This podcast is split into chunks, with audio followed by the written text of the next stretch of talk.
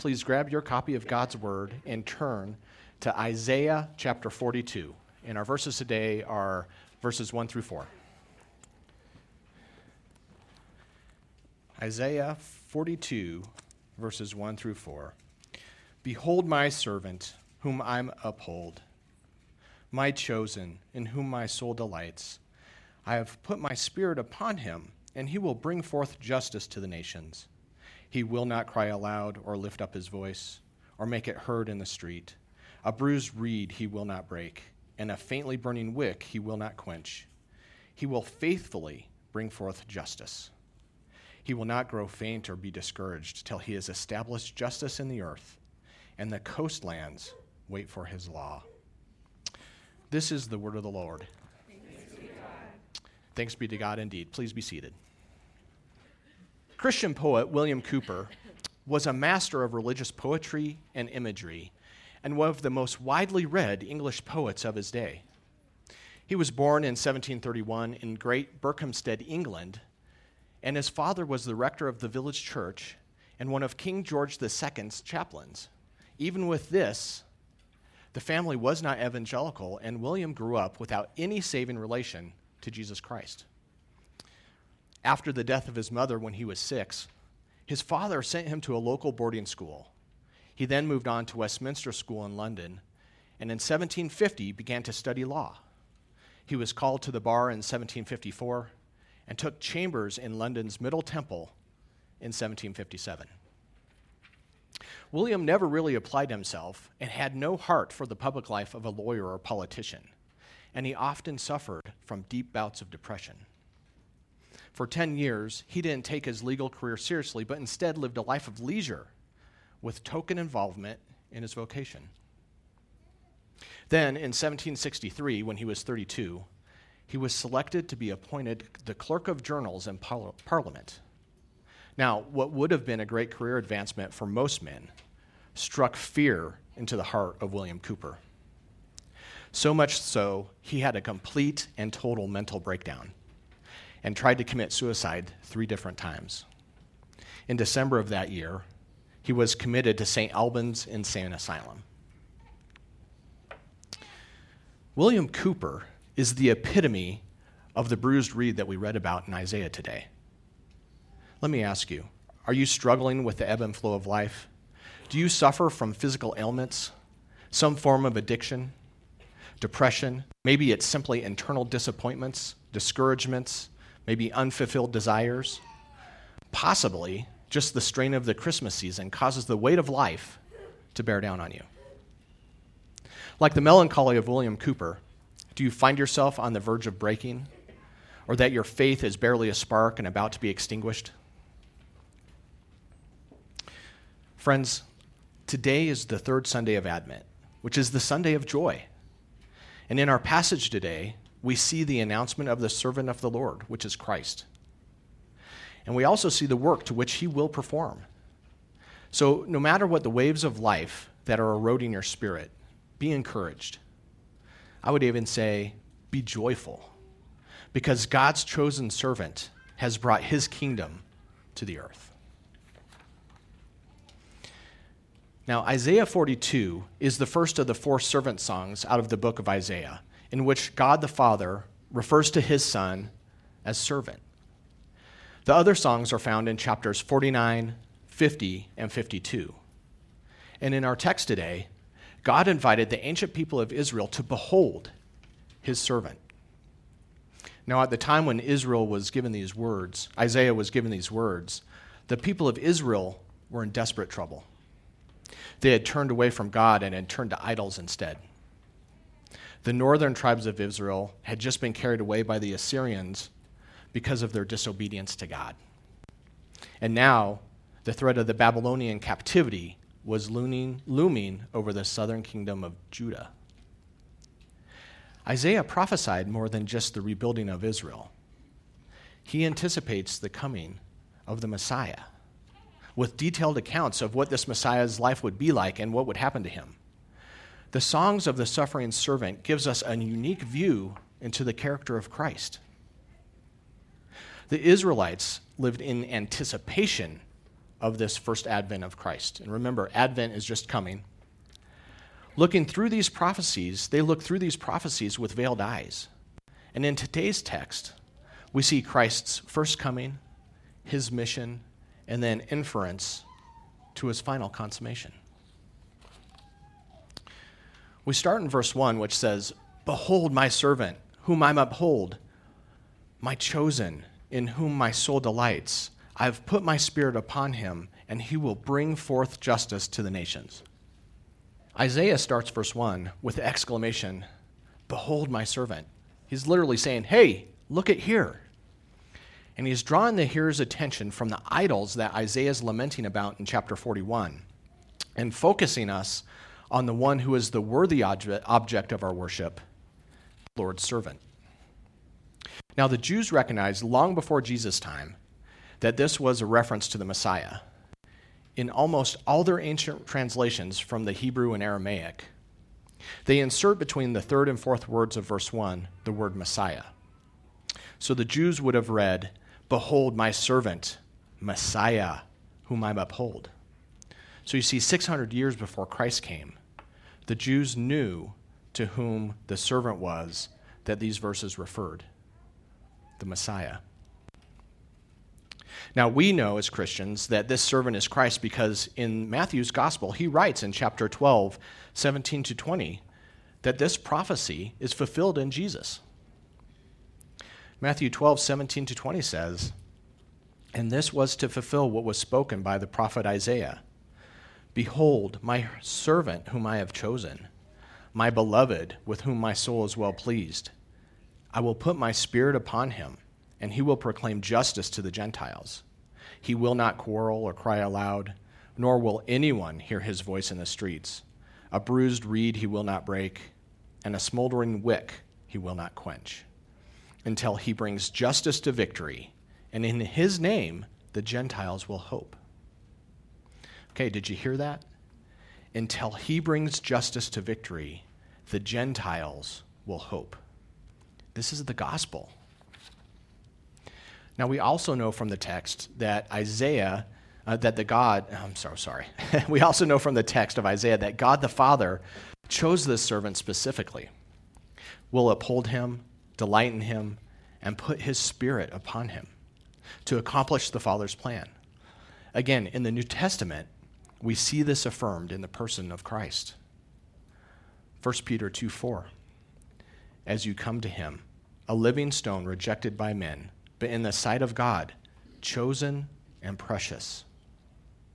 Matthew 3 16 and 17. And when Jesus was baptized, immediately he went up from the water, and behold, the heavens were opened to him.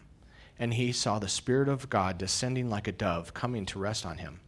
And behold, a voice from heaven said, This is my beloved Son, with whom I am well pleased. Acts 2:23 Jesus delivered up according to the definite plan and foreknowledge of God. And Acts 4:27 and 28. In this city were gathered together against your holy servant Jesus, whom you anointed to do whatever your hand and your plan had predestined to take place. We see the fact that God, in his pleasure, initiated and brought forward Christ. But we also see later in the verse God stating what the purpose of the Messiah's mission is to bring forth justice to the nations. And this mission is so important that justice is repeated three times in the four verses of our text today. So let's take a brief but deeper look at the Hebrew word for justice to get a better sense of what Isaiah is trying to communicate to us. The Hebrew word itself is mishpat which implies more than just to judge. It's nuanced. It literally means to pronounce divine law. We could easily then read this verse as He, my servant, the Messiah, Christ, will pronounce divine law to the Gentiles. So, what is this divine law that Christ will pronounce? It's the gospel. Matthew Henry, commenting on this verse, says this the work to which he, the servant Christ, is appointed is to set up a religion in the world under the bonds of which the Gentiles should come and the blessings of which they should enjoy. The pulpit commentary says Christ will bring the Gentiles the true law of God, the gospel.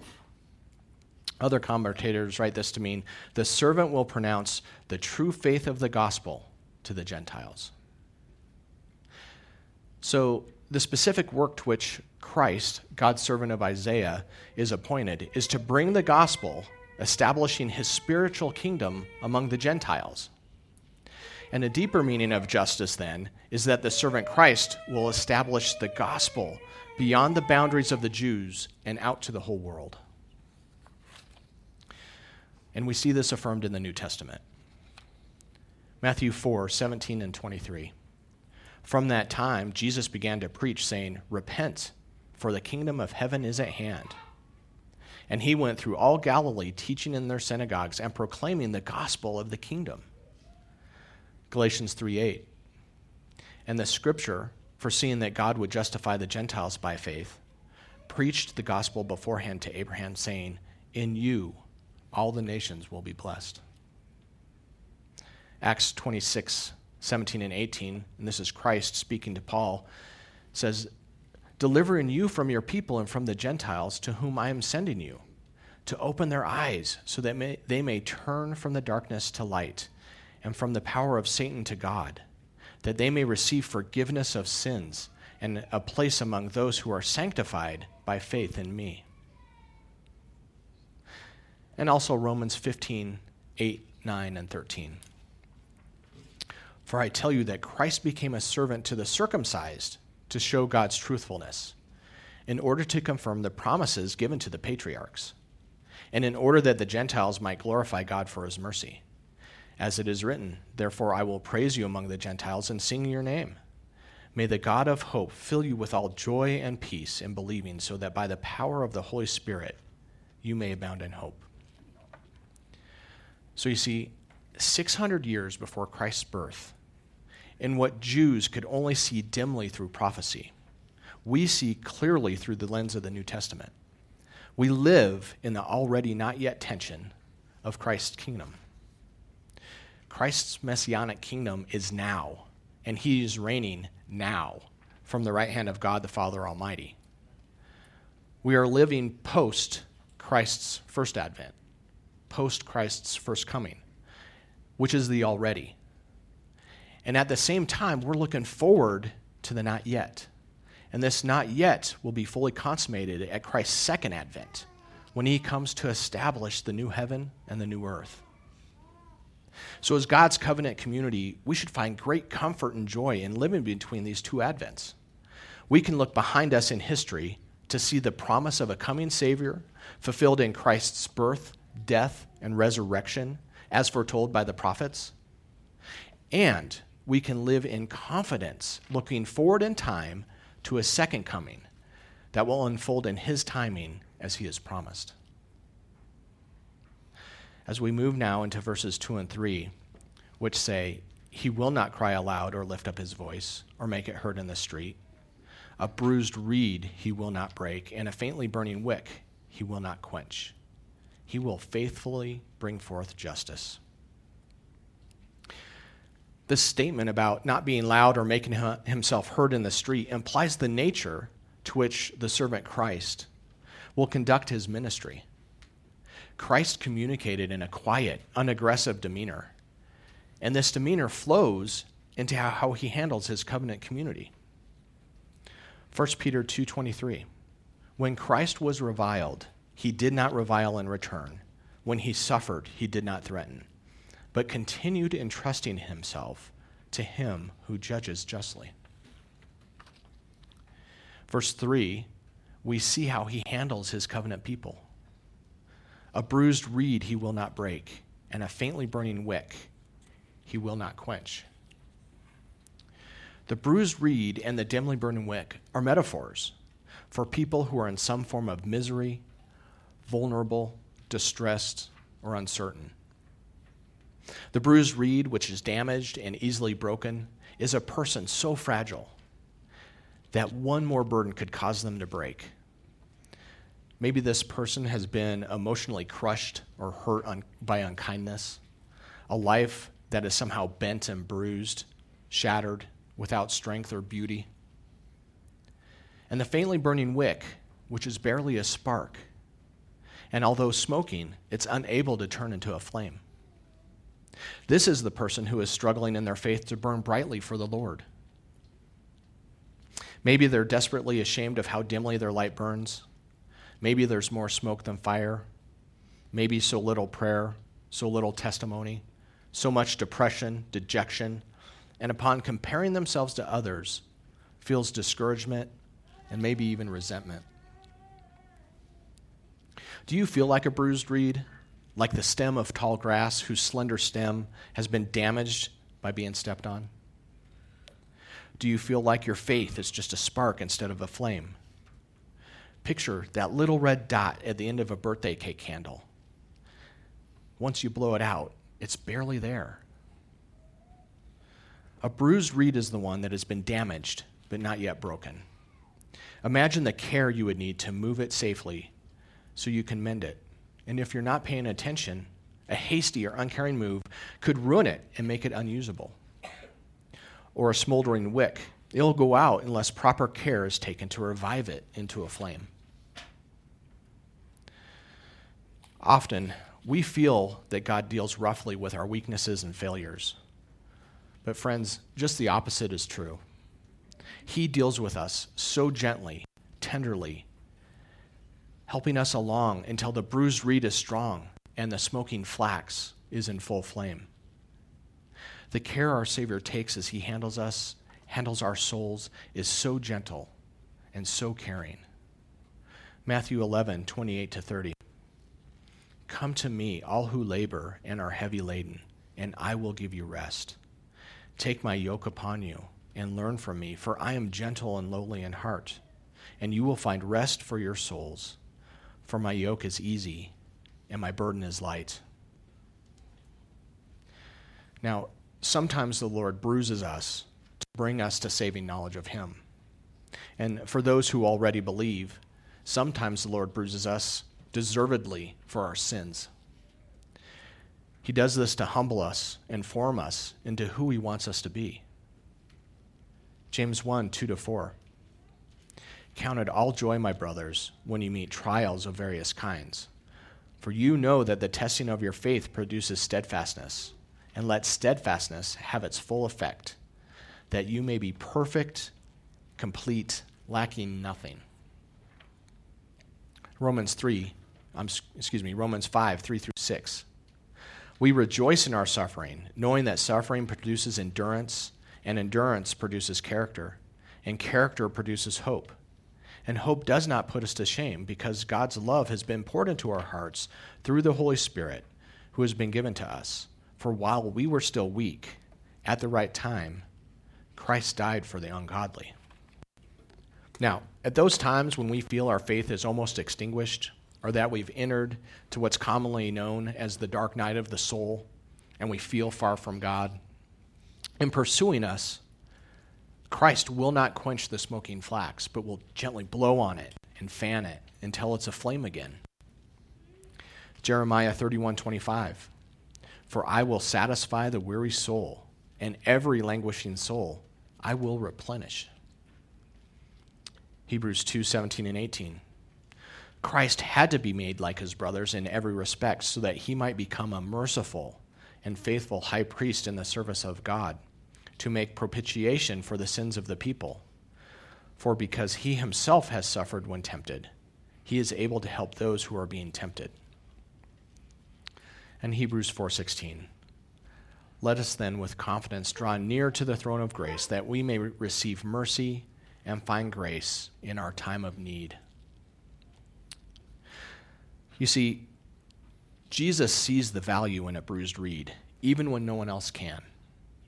If you think of how a reed is used in a musical instrument, although fragile, Christ can make beautiful music come from it as he puts his strength into it. Not our own strength, but his strength into it.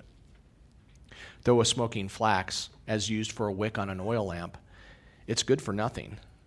but Jesus knows its value and for what it can be when he refreshes it with oil. John Owen says this Christ, from his own heart and affection, gives us help and relief, and he is inwardly moved during our suffering and trials with a deep sense and feeling of them. Dane Ortlund says If you are in Christ, you have a friend who, in your sorrow, will never lob down a pep talk from heaven. He cannot bear to hold himself at a distance. Nothing can hold him back. His heart is too bound up with yours. This Advent season, take heart. No matter your suffering, discouragement, or disappointment, flee to Christ. Because the Spirit of Christ is the Spirit of encouragement. Though bruised, He will not allow you to break, and though merely smoke, He will not snuff out your spark. Verse 4 go, continues on to say, He will not grow faint or be discouraged till he has established justice in the earth, and the coastlands wait for his law. Now, this is interesting. The verb used of the servant in verse 4 for grow faint and discouraged are the exact same two verbs that are used for the wick and the reed in verse 3. So, literally, we could read Christ will not grow dim nor be bruised as Christ rules from heaven, he will show no signs of the weaknesses to which he shows us compassion and support. And additionally, the verse attests that he will be successful in establishing his gospel. It continues on to say, then, upon the earth and the coastlands, wait for his law. To refer to the coastlands is to give a word picture of something that is locationally far away, Think of the concept of coast to coast. When we say from coast to coast, we mean the entire nation. And in the case of coastlands, he's alluding to the world. So the world shall wait, or more literally, hope, for his law. So in verse 4, Isaiah is now looking beyond the first coming of Christ to his second. And by his first coming, Jesus fulfilled verses 1 through 3. And now in verse 4, it will be fulfilled in his second, when he rules the earth in perfect justice. John Calvin puts it this way Christ was sent in order to bring the whole world under the authority of God and under obedience to him. So you're probably wondering, what happened to William Cowper? By God's mercy, Cowper was put under the care of Dr. Nathaniel Cotton, who was a solid believer and a lover of the gospel. Six months into a stay at the, at the insane asylum, Cowper found a Bible lying on a bench, and soon, Cowper, the bruised reed, through reading Romans 3:25, came to know Christ. William said this of his conversion Immediately, I received the strength to believe it, and the full beams of the Sun of Righteousness shone upon me. I saw the sufficiency of the atonement he had made, my pardon sealed in his blood, and all the fullness and completeness of his justification. In a moment, I believed and received the gospel. So, after his time in St. Albans, he recovered his reason. William moved to the country town of Olney, where he met John Newton, who was the pastor of the town.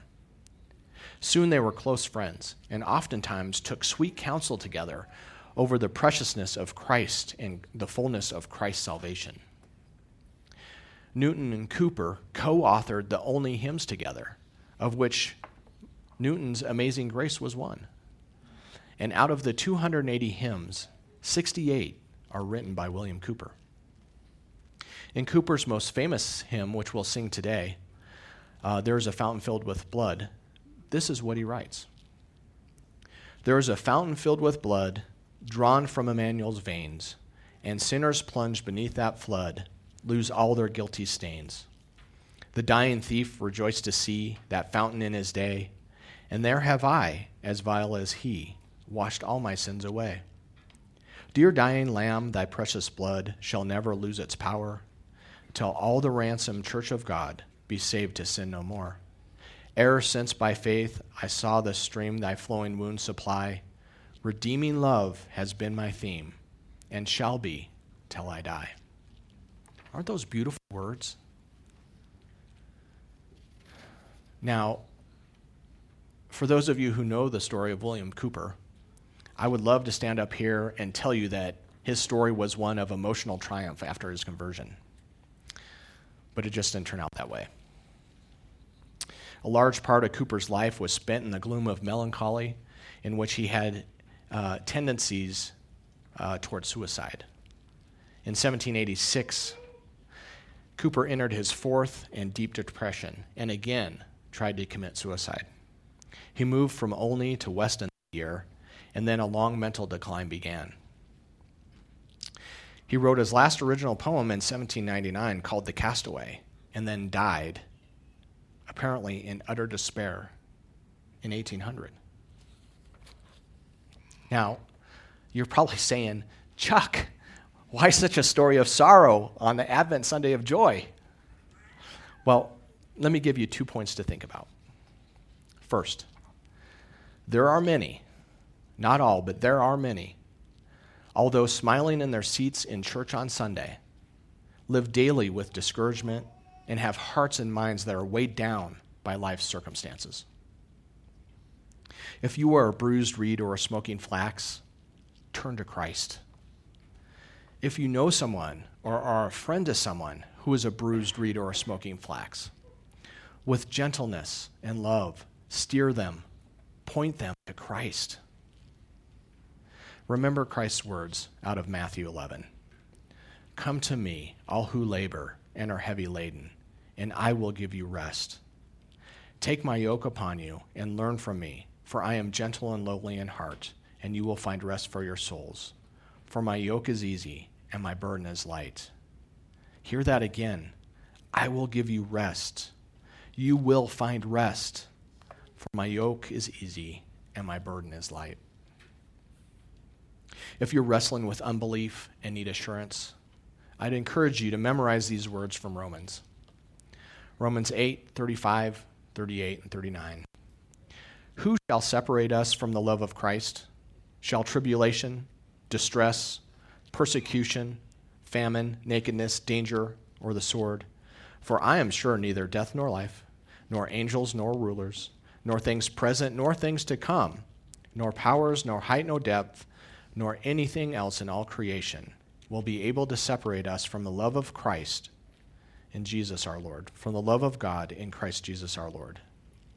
Nothing will be able to separate you from the love of God in Jesus Christ our Lord.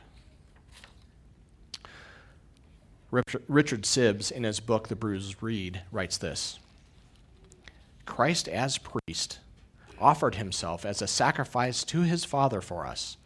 The guilty soul flees first to Christ crucified. If we are overtaken with any sin, we must remember Christ's mercy to pardon us.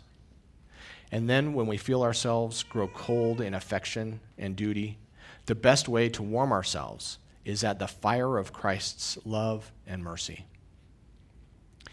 George Swinnock in Blessed and Boundless God says, Is it not grace to the highest degree for this perfect, self sufficient, incomparable God to look on us? When we were naked, restless, famished, gasping for breath, God looked on us with favor. He clothed us, gave us rest, bound our wounds, raised us from the dead, and freed us from our bondage to Satan, sin, and death. Second, in this Advent season, remember these things. Our servant Lord Christ was chosen by God. He is beloved, equipped, gentle, merciful, and faithful. He will bring to light he will bring light to the nations. He will open eyes that are blind. He will free the captives from prison and release from the dungeon those who sit in darkness. Ephesians 2 4 through 7. But God, being rich in mercy, because of the great love to which He loved us, even when we were dead in our trespasses, made us alive together with Christ. By grace you have been saved and raised us up with him and seated us with him in the heavenly places in Christ Jesus, so that in the coming ages he might show the immeasurable riches of his grace and kindness towards us in Christ Jesus. So during this Christmas season, let's celebrate Christ's first coming. But let us not neglect to look forward and eagerly anticipate his second. Let's pray.